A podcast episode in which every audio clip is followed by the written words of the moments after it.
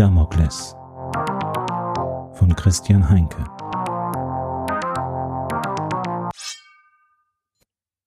Kapitel 2 Die Blondine Von der Uni wählte ich als Transportmittel statt der Schwebebahn einen der selbstfahrenden Citybusse. Die Beförderung war für Staatsbedienstete kostenfrei. Ansonsten hätte ich in der kleinen Kabine auf zahlreichen Bildschirmen diverse Werbungen über mich ergehen lassen müssen. So erreichte ich in geruhsamer Stille zusammen mit Sam nach nur 30 Minuten mein Büro in der Polizeiinspektion Bochum. In den letzten 20 Jahren hatte sich durch die Digitalisierung auch die Arbeit der Polizei verändert. Büros dienten eigentlich nur als sicherer Rückzugsort vor Hackerattacken, um ungestört Ermittlungen und Recherchen mittels der Implantate zu machen, die jeder Beamte in sich trug. Papier wurde in den Büros der Inspektion so gut wie gar nicht mehr benutzt. Alle dienstlichen Vorgänge liefen nur noch in der erweiterten Realität der Implantate ab. Mein Büro war daher auch nicht mein eigenes. Ich teilte es mir mit zwei Kollegen im Schichtdienst. Daher standen auf dem Schreibtisch Bilder von den Kindern meiner Kollegen bzw. Kolleginnen und es hingen Kinderzeichnungen an den ansonsten leeren Wänden. Mein Beitrag der Individualisierung war ein großer Korb mit Decke, in dem Sam es sich sofort bequem machte. Der Bürostuhl hatte mich erkannt und sich bereits meinen Maßen angepasst, als ich das Büro betreten hatte. Ich hing meinen Mantel an der Garderobe auf. Die Silberdose ließ ich in der Manteltasche. Dann ließ ich mich in den Bürostuhl fallen und legte die Füße auf den Schreibtisch. Wenn das meine Kolleginnen mitbekommen würden, bekäme ich vermutlich Ärger. Aber das war für mich die bequemste Stellung zum Nachdenken. Und immerhin war ich der Dienstälteste und konnte mir daher ein paar Freiheiten herausnehmen. Ich schloss die Augen und aktivierte mein Implantat, indem ich den Schalter unter meiner Schläfe aktivierte. Moderne Implantate reagierten bereits auf gedankliche Befehle. Der Implantathersteller hatte einen Rahmenvertrag mit der Stadt Bochum und daher hätte ich wohl Anrecht auf ein Upgrade der Hardware. Aber ich scheute es, mich für ein paar Annehmlichkeiten wieder unter das Messer zu legen. Ich verfügte daher nur über ein Standardmodell, das mir über meinen Arbeitgeber günstiger zur Verfügung gestellt worden war. Seit sieben Jahren war das Tragen von Implantaten für Polizeibeamte Pflicht. Ich hatte mich noch einige Monate sträuben können, aber vor sechseinhalb Jahren musste auch ich mich dann im St. Augusta Krankenhaus der Operation unterziehen. Es war nun Pflicht für einen Beamten im Staatsdienst ein Implantat zu tragen, aber die Nutzung wurde noch nicht vorgeschrieben. Bis auf einige grundlegende Funktionen wie ein Routenplaner, Kalender, Telefonverzeichnis, die Nachrichten und das interne Polizeiinformationssystem nutzte ich mein Implantat so gut wie nie. Andere Kollegen hatten es nie abgeschaltet. Es wurde durch Elektroden im Gehirn und die kinetische Bewegungsenergie des Körpers mit Energie versorgt und konnte dadurch nahezu unbegrenzt in Betrieb sein. Schöne neue Welt. Ich seufzte und machte mich an die Arbeit. Vor mir, in etwa einem Meter Abstand, erschien ein großer Bildschirm. Zeige mir die Aufzeichnung des Satelliten über den Vorfall am Westpark heute Morgen. Zuständiger Ermittler ist Hubert Siska. Sofort erschien vor meinen Augen die Aufzeichnung des Satelliten. Das System verstand intuitiv, was ich als interessierter Ermittler so zu sehen wünschte. Die Aufzeichnung setzte in dem Moment ein, als die Lastendrohnen die hinteren Halteklammern löste. Ich sah alles aus der gottgleichen Vogelperspektive. Die dichte Wolkendecke war aus den Bildern bereits herausgerechnet worden. Alles war genau zu erkennen. Ein bisschen näher auf Quadrant C6, murmelte ich. Das Bild vergrößerte sich sofort auf dem genannten Quadranten. Der Mann stand am Rand der Becken und starrte entsetzt die Drohne an. Dann lösten sich die verbliebenen Halteklammern. Der Mann setzte sich in Bewegung, doch es war zu spät. Mit unbarmherziger Wucht wurde er von dem Container erschlagen. Stopp. Zurück und dann wieder Stopp. Markiere dann alle in den unmittelbarer Nähe registrierten Personen. Die Aufzeichnung fuhr zurück und hielt dann an. Rote Kreise umschlossen die Nadelköpfe des Mannes und Sam und mir, die auf der Rücke standen. Selbst Sams Implantat wurde von dem Satelliten registriert. Der Mann war ein gewisser Immanuel Goldschmidt, 44 Jahre, wohnhaft in Essen, verheiratet, zwei Töchter im Teenageralter. Beruf Softwareingenieur. Gibt es Hinweise auf weitere Personen in der näheren Umgebung zur Zeit des Unfalls? fragte ich. Negativ, erwiderte der Polizeicomputer mit sanfter Stimme. Ich rieb mir nachdenklich den Nasenrücken. Aus der Sicht von Siska und dem Polizeicomputer war alles glasklar. Ein tragischer Unfall. Traurig für die beiden Töchter von Goldschmidt. So spielt das Leben. So ist es eben. Von wem war das nochmal? Ich wusste es nicht. Doch ich wusste, dass ich diesen Immanuel Goldschmidt kurz vor seinem Tod mit einer Frau hatte streiten sehen. Vielleicht seine Geliebte? Möglich. Die Frau hatte jünger gewirkt, und die beiden hatten nicht auf die Art und Weise miteinander vertraut gewirkt. Dennoch machte ich mir eine geistige Notiz, dass ich mit der Ehefrau von Herrn Goldschmidt über eine mögliche Affäre ihres Mannes sprechen wollte. Nun gab es nur noch eine Sache zu klären. Zeige mir die fünf Minuten um den Zeitpunkt herum, wo Goldschmidt mit mir redet. Vergrößerung 300 Prozent. Sofort startete die Aufzeichnung. Man sah deutlich, wie ich mich mühsam zu Goldschmidt vorkämpfte, mich zu ihm niederkniete und seine Hand nahm. Doch Goldschmidts Hand war leer. Es sah genau so aus, wie Syska es interpretiert hatte. Ein schwer verletzter Mann streckt die Hand nach Hilfe aus und stirbt. Der alte Polizist und Kollege Lenke ist in den letzten Sekunden bei ihm und sieht hilflos zu. Ich sah zu meinem Mantel an der Garderobe, in dessen Tasche sich die Silberdose befand. Niemand bei der Polizei wusste, dass sie existierte und niemand brachte die Silberdose mit Goldschmidt in Verbindung. Die einzigen Menschen, die voll von der Existenz der Silberdose wussten, waren die unbekannte Frau und ich selbst. Und natürlich noch jemand. Derjenige, der Emanuel Goldschmidt umgebracht hatte. Denn wie wahrscheinlich war es, dass der Besitzer dieser unschätzbaren wertvollen Silberdose auf so tragische und zufällige Weise ums Leben kam? Nicht sehr hoch. Ich kappte die Verbindung zum Polizeicomputer. Plötzlich fühlte ich mich hier im Büro nicht sehr wohl. Ich stand auf. Los, Sam, wir gehen nach Hause. Sam und ich nahmen uns wieder einen selbstfahrenden Citybus, der uns zu meiner Wohnung in die Hildegardstraße fuhr. Dort angekommen fuhren wir mit dem Fahrstuhl ins oberste Stockwerk. Meine Wohnung war eigentlich zu groß für Sam und mich, aber als ich sie vor Jahrzehnten gemietet hatte, lebte ich auch noch nicht mit Sam darin allein. Nun, 30 Jahre später, war die Miete für ein solches Innenviertel wie Bochum-Hamme unschlagbar günstig. Sam trottete von der Wohnungstür gleich in die Küche zu ihrem Napf und soff ein wenig Wasser. Ich selbst war ein wenig zivilisierter, ging zum Herd und setzte eine kleine Kanne Espresso auf den Induktionsherd. Als die Kanne nach ein paar Sekunden kochte, goss ich einen Schluck davon in eine kleine Tasse und prostete damit Sam zu. Auf dein Wohl, Sam, sagte ich. Sam hielt kurz inne, sah mich an und schlapperte dann weiter ihr Wasser. Ich schenkte mir eine weitere Tasse Espresso ein und ging damit von der Küche in mein kleines Arbeitszimmer. Eigentlich handelte es sich dabei nur um einen kleinen Verhau neben dem Schlafzimmer. Aber dies war derjenige Raum meiner Wohnung, in dem ich mich am meisten aufhielt. Es stand nur ein alter Fernsehsessel, eine Leselampe, ein Beistelltisch und ein Bücherregal darin, das neben alten Krimskrams jede Menge abgegriffene Kriminalromane enthielt. Vermutlich enthielt mein Bücherregal die umfänglichste Sammlung auf Papier gedruckter Kriminalromane in ganz Bochum. Niemand außer einem alten Furz wie mir las noch echte Bücher, geschweige denn Kriminalromane. Niemand schien heutzutage mehr Zeit für eine längere Geschichte zu haben, es sei denn, man konnte sie in leicht verdauliche Stücke zerhacken und auf YouTube hochladen. Ich stellte meine kleine Tasse mit Espresso auf einen schmalen Beistelltisch neben dem Sessel, erhob mich mühsam, ging zur Garderobe und holte die Silberdose aus meiner Manteltasche.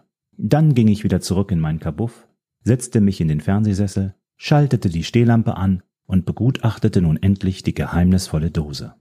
Auf dem Deckel war ein Muster eingraviert. Es war ein kreisförmiges Ornament, das entfernt an eine Blume erinnerte. Um das Ornament herum stand ein lateinischer Satz. Divetis et potentis. Mein Latein war mehr als nur eingerostet. Das kleine Latinum hatte ich damals auf der Schule nur mit Ach und Krach geschafft. Computer, bitte übersetze Divitis et potentis. Die sanfte Stimme meines Implantats gehorchte sofort. Divitis et potentis ist Latein und bedeutet die Reichen und die Mächtigen. Die Reichen und die Mächtigen, wiederholte ich leise die Besetzung vor mich hinmurmelnd. Mit einem Räuspern riss mich die Stimme meines Implantats aus meinen Gedanken. Du hast meine Recherchefunktion schon längere Zeit nicht mehr genutzt. Seit dieser Zeit gibt es einige dringende Sicherheitsupdates. Möchtest du, dass ich diese nun installiere? Nein, verdammt, knurrte ich. Bist du damit einverstanden, dass ich diese Updates installiere, während du schläfst? Nein, zum Teufel, erinnere mich nächsten Monat daran. In Ordnung. Ich werde dich nächsten Monat daran erinnern, Josef. Nichts war in Ordnung. Wo war ich? Die Reichen und die Mächtigen. Richtig. Der Terahertz-Scan von Bob, dem Roboter, hatte ergeben, dass die Hülle ein hohes Alter hatte. Wie war noch die Schätzung von Bob gewesen? Über 4000 Jahre? Nun, Latein wurde seit etwa 500 Jahren vor Christus gesprochen. Also musste die Gravur später hinzugefügt worden sein. Nun wurde es Zeit, sich das Innere der Dose anzusehen. Am Deckelrand der Dose gab es eine kleine Vertiefung. Ich fasste mit dem Daumennagel darunter und öffnete die Dose. Wenn der Inhalt komplizierte Elektronik enthielt, so war sie gut verborgen. Die Dose war aber nicht leer. Das Innere bestand aus einer glatten, polierten Oberfläche, die nur durch einen roten, runden Knopf in der Mitte unterbrochen wurde. Im Inneren der Dose gab es keine weiteren Gravuren. Der rote Knopf war nicht beschriftet. Offenbar wurde vorausgesetzt, dass der Besitzer der Silberdose wusste, wozu er diente. Ich strich vorsichtig mit dem Finger über die Oberfläche des Knopfes.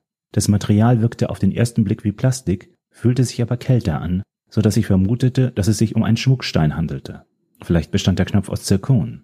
Was hatte Bob gesagt?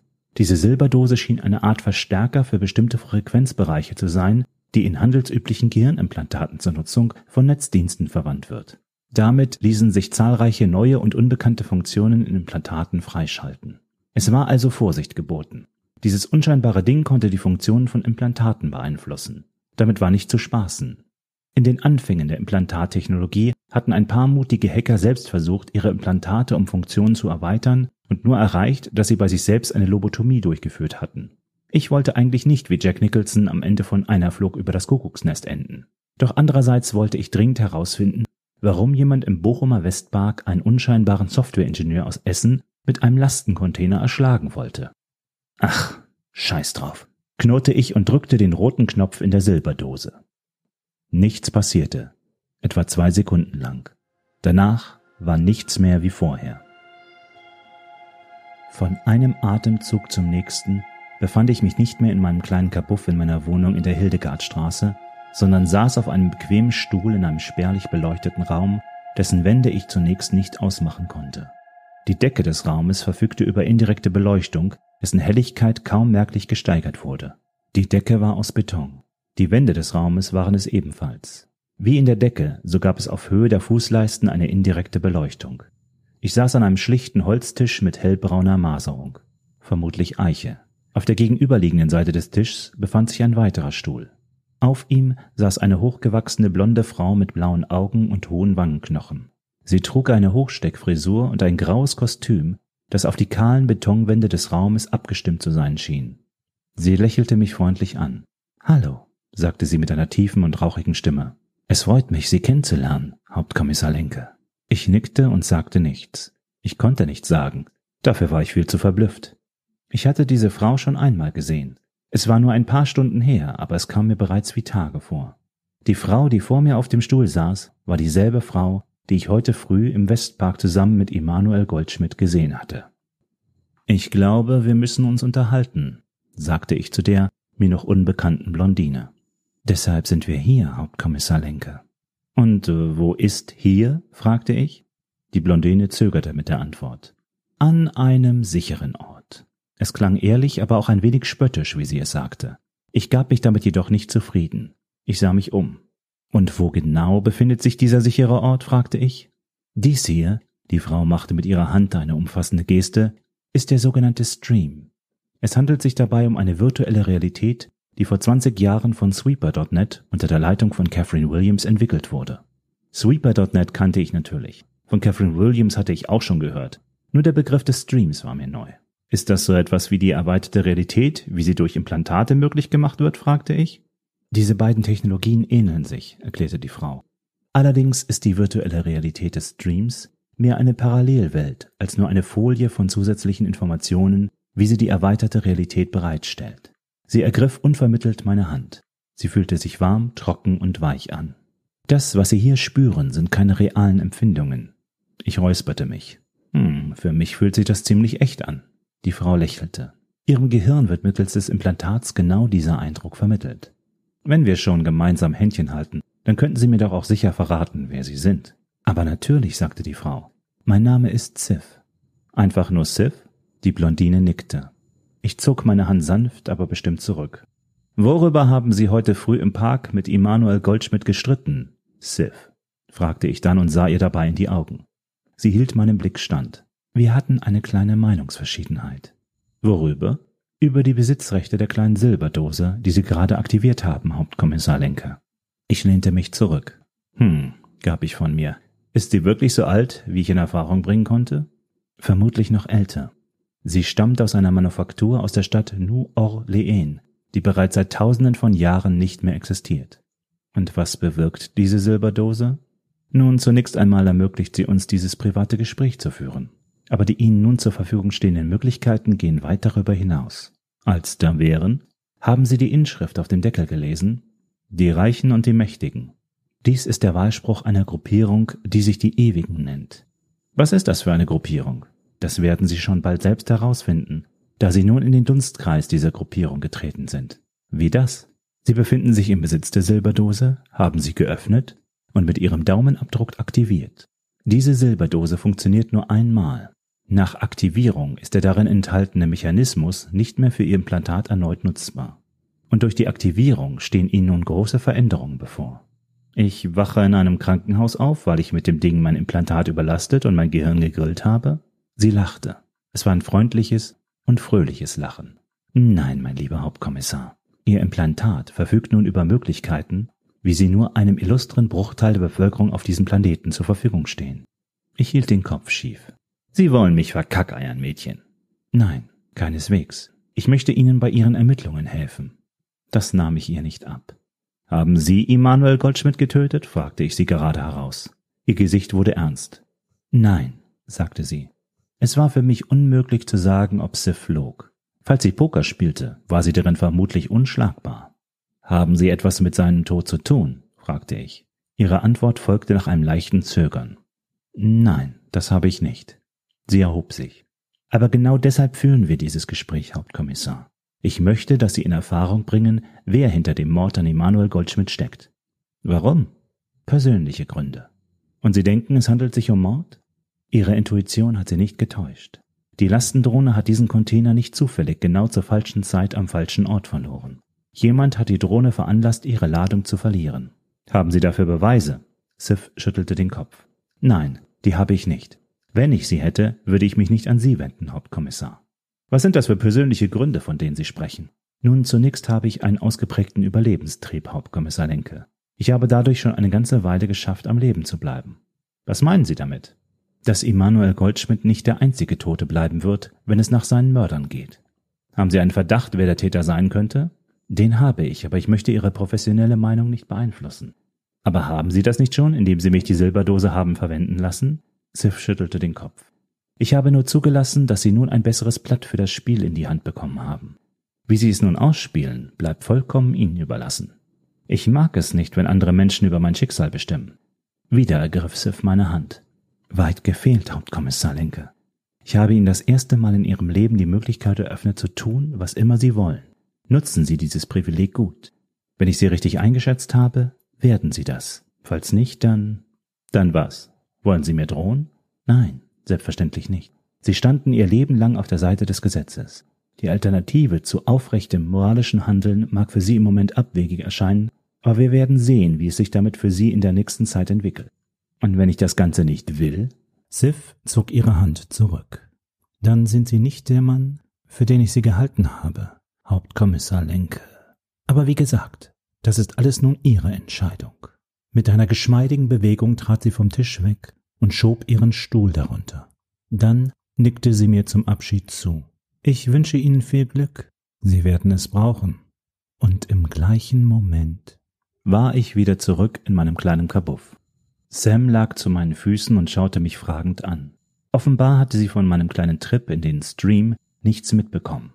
Sie rieb ihren Kopf an meinem Bein, als wolle sie sagen, dass ich mich als alter Mann nicht so memmenhaft anstellen sollte. Hast ja recht, Sam, hast ja recht, murmelte ich. Ich griff nach der Espressotasse und merkte, wie meine Hände zitterten. Vielleicht war Espresso in dieser Situation nicht das richtige Getränk. Ich erhob mich mühsam, ging ein paar Schritte und merkte dann, wie mir die Knie weich wurden. Sam gab wieder ein fragendes Bellen von sich. Was ist denn los mit dir, alter Mann? Schon gut, Sam, geht schon wieder. Ich bin nur ein bisschen wackelig auf den Beinen. Ich ging ins Badezimmer und wusch mir am Waschbecken das Gesicht mit kaltem Wasser. Mein Spiegelbild zeigte mir, dass ich mich nicht gerade in Bestform befand. Mein Gesicht wirkte eingefallen und erschöpft. Ich schloss die Augen. Man musste sich das Elend ja nicht ständig ansehen. Der Trip in den Stream war wirklich bemerkenswert gewesen. Alles hatte sich unheimlich echt angefühlt. Ich konnte immer noch spüren, wie sich die Hand von Sif angefühlt hatte. Das sollte wirklich eine Illusion gewesen sein? Da hörte ich in der Küche ein Geräusch. Ich öffnete schlagartig die Augen. Waffe. Das war mein erster Gedanke. Doch meine Dienstwaffe hatte ich in einem kleinen Safe in meinem Schlafzimmer. Ich trug sie schon seit Jahren nicht mehr. Ab und zu holte ich sie heraus, zerlegte und reinigte sie und setzte sie dann wieder zusammen. Sie war natürlich auch nicht geladen. Während meiner ganzen Dienstzeit hatte ich sie noch nie benutzen müssen, sondern immer nur bei Schießprüfungen abgefeuert. Das Beste, was ich finden konnte, war ein Schrubber, der im Flur stand, weil ich zu faul gewesen war, ihn wegzuräumen. Ich griff in mir und schlich damit leise in die Küche. Seltsamerweise sprang Sam gar nicht auf das Geräusch an. Ich atmete tief durch. Mein Herz schlug mir bis zum Hals. Ich umfasste den Griff des Schrubbers fester. Dann sprang ich mit einem Satz in die Küche. Guter Gott! schrie die Frau in meiner Küche. Sie trug einen dunklen Anzug und hielt ein altmodisches Klemmbrett in den Händen. Als sie mich sah, ließ sie es fallen. Die Blätter darauf lösten sich und wirbelten durch die Luft wie bleiche Herbstblätter. Die Frau war brünett und trug Perlenohrringe und eine altmodische Wasserwellenfrisur. Meine Güte, mein Herr, haben Sie mich erschreckt? Was haben Sie in meiner Küche zu suchen? fuhr ich die Frau an.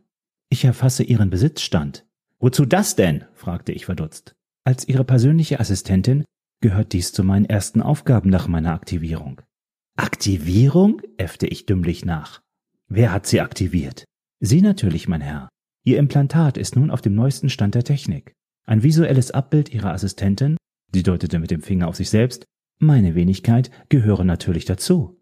Plötzlich wurde mir bewusst, dass ich die Stimme der Frau in meiner Küche kannte. Sie klang natürlicher und echter, aber es handelte sich um die Stimme der Assistentin meines Standardimplantats. Was tun Sie in meiner Küche? Sie deutete auf die Blätter, die überall herumlagen. Einen Moment. Sie schnippte mit dem Finger und die Blätter verschwanden und erschienen zeitgleich wieder feinsäuberlich gestapelt auf dem Klemmbrett, das die Assistentin von der Arbeitsfläche der Küche nahm. Ich habe mir einen kurzen Überblick über ihre Vermögenswerte verschafft. Aha, gab ich zurück. Sie sind auf den ersten Blick ein wenig bescheiden, aber durch ein paar geschickte Investitionen Ihres Pensionsfonds und der Optimierung Ihrer laufenden Kosten, Versicherungen Abonnements stehen Ihnen in etwa drei Minuten etwa eine Million Euro zur Verfügung. Was? fragte ich. Da ich weltweit auf den Märkten operieren kann, ist es mir möglich gewesen, Ihr Vermögen auf eine Million Euro zu bringen. Wer hat das beauftragt? Ich habe eine Mitteilung von einer gewissen SIF dazu in meinem Datenspeicher gefunden. Die Nachricht lautet, geben Sie nicht alles auf einmal aus. Betrachten Sie es als Spesenkonto für Ihre Ermittlungen. SIF, dieses Luder. Wollte sie mich bestechen? Das geht so nicht, erklärte ich. So viel Geld kann nicht einfach so auf mein Konto eingehen. Das ist unlauter. Von den fälligen Steuern der Firma ganz zu schweigen. Keine Sorge. Das Geld steht Ihnen zur Verfügung, ist aber weder für den Fiskus noch für andere staatliche Organisationen auf Sie direkt zurückverfolgbar. Ich will dieses schmutzige Geld nicht. Das Geld ist nicht schmutzig. Ich habe gemäß Ihrem Personenprofil nur Investitionen getätigt, die sich mit Ihren moralischen Parametern decken. Mit Ihrem Geld haben Sie etwa 37.534 Menschen geholfen. Wie das? Mikrokredite, erneuerbare Energien, Generika von Medikamenten, die sich Menschen in Afrika sonst nicht leisten könnten. Etwa 100 Kinder in Bangladesch müssen dank ihnen nun nicht mehr alte Tanker auseinanderschmeißen, sondern werden betreut und können in die Schule gehen. Und dennoch habe ich eine Million Euro verdient? Die Assistentin lächelte. Wer hat, dem wird gegeben. Ich benötigte nur 10.000 Euro Startkapital, um daraus in drei Minuten genug zu generieren, damit als Dividende für Sie eine Million Euro dafür herauskommt. Wenn das so einfach ist, warum tut das dann nicht jeder so? Nicht jeder kann so handeln, nur die begrenzte Klientel, die über die notwendigen Mittel verfügt. Möchten Sie, dass ich die weitere Optimierung Ihrer Finanzen unterlasse? Nein, sagte ich. Schon in Ordnung. Ich lehnte mich gegen den Kühlschrank. Sam kam hineingetrottet. Sie beachtete die Assistentin gar nicht, sondern schritt einfach durch sie hindurch. Ihre Beine flackerten leicht, als Sam durch sie hindurchtrottete. Du bist nicht echt, sagte ich zu der Frau. Natürlich nicht, mein Herr. Ich bin nur eine digitale Repräsentanz Ihres Assistenzsystems in der erweiterten Realität. Du siehst aber reichlich echt aus. Das ist Teil des Upgrade-Pakets. Aha, sagte ich wieder und starrte sie weiter an. Wünschen Sie Sex, mein Herr? fragte die Assistentin unvermittelt. Wie bitte? Da Ihre finanzielle Situation nun stabilisiert ist, empfehle ich Ihnen sexuelle Aktivität zur Entspannung. In etwa zehn Minuten kann eine Dame vor Ort sein, die Ihnen damit behilflich ist. Ich machte den Mund auf und schloss ihn dann wieder. Ich rieb mir die Augen. Passierte das alles wirklich? Dann schüttelte ich den Kopf. Nein, danke, ich möchte gerade keinen Sex. Ich wusste nicht einmal, wann ich zum letzten Mal in meinem Leben Sex gehabt hatte. Dann fiel es mir wieder ein und vor allem mit wem, was mich ein wenig traurig stimmte. Mein Gott, war das schon so lange her? Sind Sie sicher? Körperliche Nähe ist ein menschliches Grundbedürfnis und darf nicht so lange unterdrückt werden. Ich unterdrücke nichts. Ich möchte im Moment keine weitere Gesellschaft. Eine Frau in meinem Kopf reicht mir im Moment. Ich verstehe. Soll ich mich zurückziehen, mein Herr? Du kannst mich Josef nennen. Ich verstehe, Josef. Soll ich mich zurückziehen? Ja, sagte ich. Dann überlegte ich es mir. Nein, doch nicht. Wie ist eigentlich dein Name? Sie haben noch keinen Namen für mich gewählt, Josef. Du kannst mich duzen. Was für einen Namen hättest du denn gern? Die Assistentin hielt den Kopf schief. Ich darf meinen Namen selbst bestimmen? Diese Möglichkeit schien sie vollkommen zu verblüffen. Nun, ich finde, dass das dein gutes Recht ist. Puh, sagte sie, dann, dann, dann würde ich gerne den Namen Madeleine wählen. Madeleine, wiederholte ich. Okay, nett dich kennenzulernen, Madeleine. Gleichfalls, Joseph. Soll ich dich nun allein lassen? Wenn es dir nichts ausmacht? Ich muss über ein paar Dinge nachdenken. Madeleine nickte stumm und zerfloss vor meinen Augen, bis sie ganz verschwunden war. Die Küche wirkte plötzlich leer und verlassen. Offenbar hatte diesem Ort die Präsenz einer weiteren menschlichen Person gefehlt. Sam stutzte mich mit der Nase an. Ja, meine Große? fragte ich, obwohl ich wusste, was sie wollte. Vorher ging ich jedoch in meinen Kabuff und nahm die Silberdose wieder an mich. Dann ging ich in den Flur, nahm meinen Mantel vom Haken, zog ihn an und steckte die Silberdose in meine Manteltasche. Dann griff ich mir die Hundeleine. Sam gab ein zufriedenes Wuff von sich. Komm, sagte ich. Ich muss sowieso noch etwas bei Amazon einkaufen. Ich machte mich zusammen mit Sam auf den Weg zum Amazon-Laden in der Zechenstraße. Früher einmal war das ein Edeka-Supermarkt gewesen, doch mittlerweile hatte Amazon fast alle deutschen Handelsketten aufgekauft. Während Sam auf dem Weg an verschiedenen Bäumen diverse Duftmarken hinterließ und so den neuesten Klatsch der Hammer Hundeschar mitbekam, grübelte ich über die Ereignisse dieses verrückten Novembertages. Sif hatte mir erklärt, dass sich durch das Update meines Implantats ungeahnte Möglichkeiten offenstanden, den Tod von Immanuel Goldschmidt aufzuklären. Die Frage war nun, wie ich weiter vorgehen sollte. Ich sah auf meine Apple Watch. Dank meines gehobenen Alters hatte ich Gleitzeit. Vielleicht könnte ich vor meiner Rückkehr zur Wache der Witwe von Emanuel Goldschmidt einen Besuch abstatten. Ich kann auch mehr für dich tun, Josef, sagte die Stimme von Madeleine. Allerdings sprach sie nicht mit mir, sondern ich konnte ihre Gedanken in meinem Kopf hören. Lass mich raten, das ist auch so ein Teil des Upgrades. Aber natürlich. Nun denn, was kannst du für mich tun? Ich habe die Fälle, die auf deinem Schreibtisch liegen, bereits bearbeitet. Du hast auf der Wache also keine weiteren Pflichten zu erfüllen. Warum hast du das getan? Das ist Teil meiner Aufgabenstellung, die ich von Sif aufgetragen bekommen habe. Ich soll dich bei Schwierigkeiten, die deine Ermittlungen in dem Fall behindern, so gut es geht unterstützen. Okay, danke. Keine Ursache. Anstelle also zu Amazon zu gehen, rief ich ebenfalls mit der Hilfe von Madeleine einen Citybus, den ich beauftragte, mich zur Adresse von Emanuel Goldschmidt zu fahren. Ich wollte mich mit seiner Frau unterhalten.